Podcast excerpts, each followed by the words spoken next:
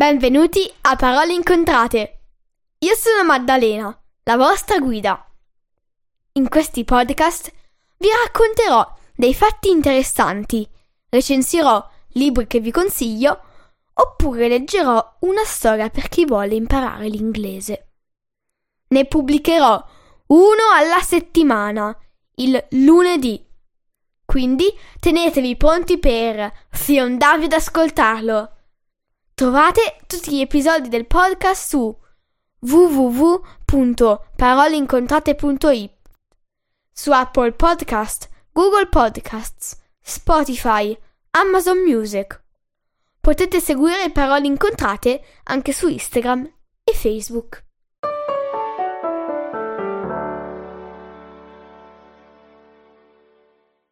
Ciao a tutti! Oggi vi illustrerò The Canterbury Tales di Geoffrey Chaucer. Grazie e buon ascolto. Who was Geoffrey Chaucer? Geoffrey Chaucer was born in the 1340s in London from a well off family. He received an excellent education.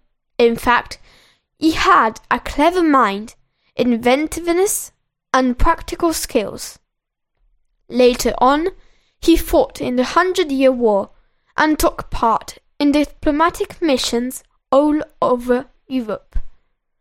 Chaucer developed his kind of poetry, writing in the Middle English vernacular, what means the normal language, and he is majorly known for his Canterbury Tales. He died in 1400 and was buried in the poet section of Westminster Abbey. He is known as the father of English poetry. What are the Canterbury Tales? The Canterbury Tales is a narrative poem in verse that ironically underlines the prejudice in the English medieval society.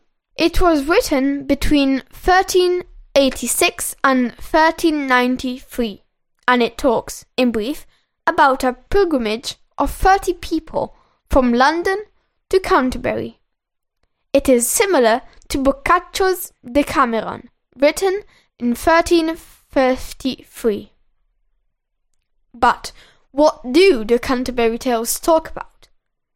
In the poem's prologue, a group of pilgrims is ready to set off for Canterbury Cathedral from the Talbot Inn in London. There are 28 of them, and they are all of different social classes, from the poorest of poor to the noble, and every one of them has unique characteristics.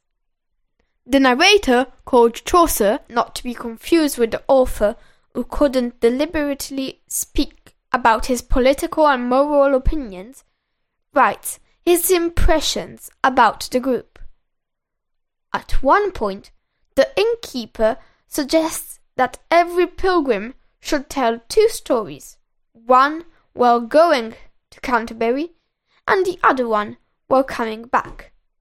The person who tells the best story will win a free dinner. But why did they choose Canterbury? And why doing a pilgrimage? The pilgrims decided to set off to Canterbury to reach its cathedral and the shrine of Thomas Becket, England's first mayor. Taking a pilgrimage was common then because people wanted to purify themselves and ask for forgiveness of sins, but also to socialize with other people. E voi invece conoscevate le Canterbury Tales? Se no, spero che questo episodio sia stato interessante. Grazie e alla prossima settimana. A presto!